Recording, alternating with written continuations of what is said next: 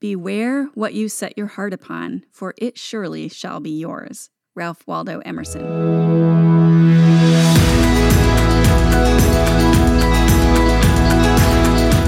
I'm Michelle Berkey, and this is God's Wisdom for Today, a weekday live broadcast series from the book of Proverbs. Just like a proverb, this show is a short, wisdom packed nugget of truth teaching us how to live our lives well. The book of Proverbs is an invitation from God to step into the wisdom of God. It is a very practical roadmap for developing the skill of living.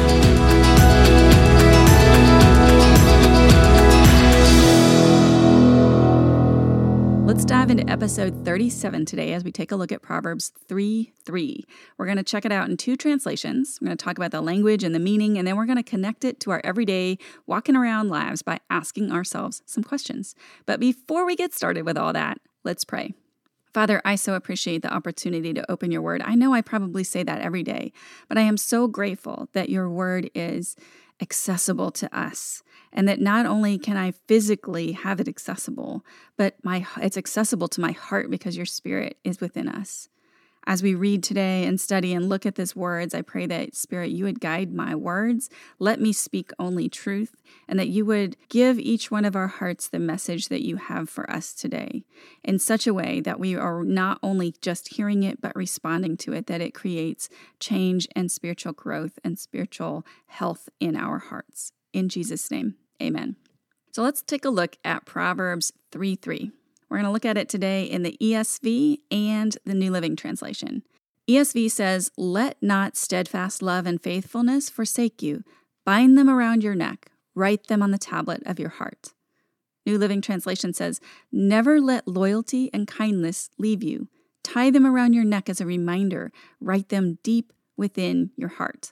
I'm going to leave that ESV up on the screen. If you are a podcast listener, you're going to have to grab a Bible or just listen. The context of this verse is that we are in the beginning of a 12 verse section of chapter 3, where we have this rhythm of instruction, incentive, instruction, incentive. And it's God telling his children, do this because it will help you live. And we're going to talk about three phrases in this text. The first is not forsaking steadfast love and faithfulness. And we'll talk about binding them around our necks and then writing them on the tablet of our heart. I'm going to start with not forsaking steadfast love and faithfulness. And we'll actually, this is two little pieces here. First, the not forsaking. This is really not that difficult to understand. It's not abandoning, not renouncing, not deserting or quitting.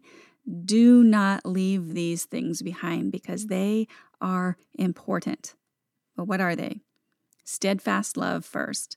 This word is difficult translated several ways throughout Scripture. It's loyalty and mercy and steadfast love and kindness. Now, those kind of feel all very different to us.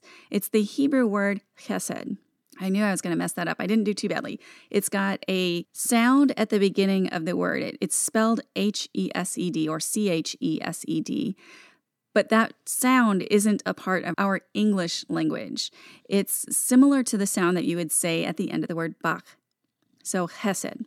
It's a key cultural value and used mostly when it's referencing God. It's the idea of faithful love in action. So, when you think of loyalty and mercy and kindness, they are faithful love in action, right? Often in the Old Testament, it refers to God's loving kindness expressed in his covenant relationship with Israel. God's Hesed is a persistent and unconditional tenderness kindness and mercy toward man. And faithfulness, or in some translations, truth. Those words don't seem to be the same either, do they? Here's how they relate truth is that which one can rely on because it's stable. And so it includes the idea of faithfulness or trustworthiness. The command, do not forget these things steadfast love, and faithfulness. They are important. Don't leave them behind. As a matter of fact, the author says, bind them around your neck and write them on the tablet of your heart. So let's talk about those. What the heck would be binding them around our necks? The neck houses the throat, which in Hebrew thought is the very life of a person. Something tied to the throat is literally a part of every person's every breath. We also saw a phrase like this early in Proverbs. We saw it in 1, 8, and 9. Proverbs 1, verses 8 and 9. Hear, my son, your father's instruction, and forsake not your mother's teaching. They are a graceful garland for your head and pendants for your neck. Now, we said that that was internalizing the teaching or instruction, or in today's verse, the steadfast love and faithfulness, would spill into our lives as a visible public display of our hearts through our actions. Those who follow God's wisdom or instruction will be adorned with outward displays of inward beauty. And not just around your neck, the author says, write them on the tablet of your heart. Another translation of the word write is carve. Carve them on the tablet of your heart. Remember that the heart is the seat of your personhood, where your emotions, your decisions, your faith, everything about you as a person springs from. Carving, that's an intentional action. That doesn't happen by accident, right? It takes work and time. Not only does it take work and time and effort and intention, it's permanent. If you carve something, it's there. Few thoughts about this verse. Matthew Poole observed that mercy and truth, or steadfast love and faithfulness, could be understood both as God's mercy and truth to us and as the mercy and truth that it's man's duty to show to others. Both are important, and neither should be forsaken. We see these characteristics together in other places in Scripture too. Psalm 25:10 says, "All the paths of the Lord are steadfast love and faithfulness for those who keep his covenant and his testimonies." Speaking of the relationship with God for people who follow his instructions, as that verse did, Psalm 57 3 says, He will send them from heaven and save me. He will put to shame him who tramples on me. God will send out his steadfast love and his faithfulness. They're characteristics of God toward men. Hosea 4 1 reads, Hear the word of the Lord, O children of Israel, for the Lord has a controversy with the inhabitants of the land. There is no faithfulness or steadfast love and no knowledge of God in the land. Here we see Israel condemned for exactly what today's verse is telling us not to do not to forsake steadfast love and faithfulness. The preacher's outline and sermon Bible commentary says this The binding to the neck and the writing upon the heart express the fact that God desires his commands to be the very life of his people. Every breath they breathe, and every beat of their hearts. So let's ask ourselves some questions. Spend a few moments today writing out how God has shown his steadfast love to you in the past, to you personally. How has he shown them to you this week? Then let's get really practical with this instruction. What is one way that you could bind these around your neck? How could you make steadfast love and faithfulness your every breath? And what is one way that you could write them on the tablet of your heart? Carve them permanently over time into the very core of your person. And will you commit to those actions?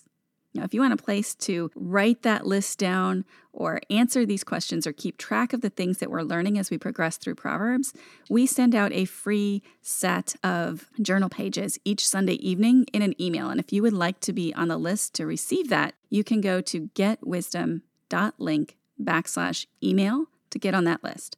That was getwisdom.link backslash email. As for me, this is a short, easy answer for me today. I have started memorizing scripture again, and I'm struggling. My mind does not seem to be retaining what I'm learning like it usually would. Now, that's not an unusual reaction in the times that we are living in. And I tell you that to say it's not always easy, but it's always worthwhile. Even if I am not learning these verses quickly, my mind is bathed in the Word of God every time I read these verses. How about you? What will you do with what you've learned today? Let's close in prayer. Father, we don't want wisdom for our own success. I tell you that every day. That is not my goal with this broadcast.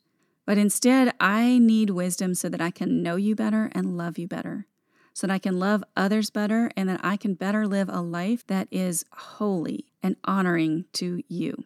Teach me that kind of wisdom, the kind that transforms my heart into Christ likeness. In Jesus' name, amen.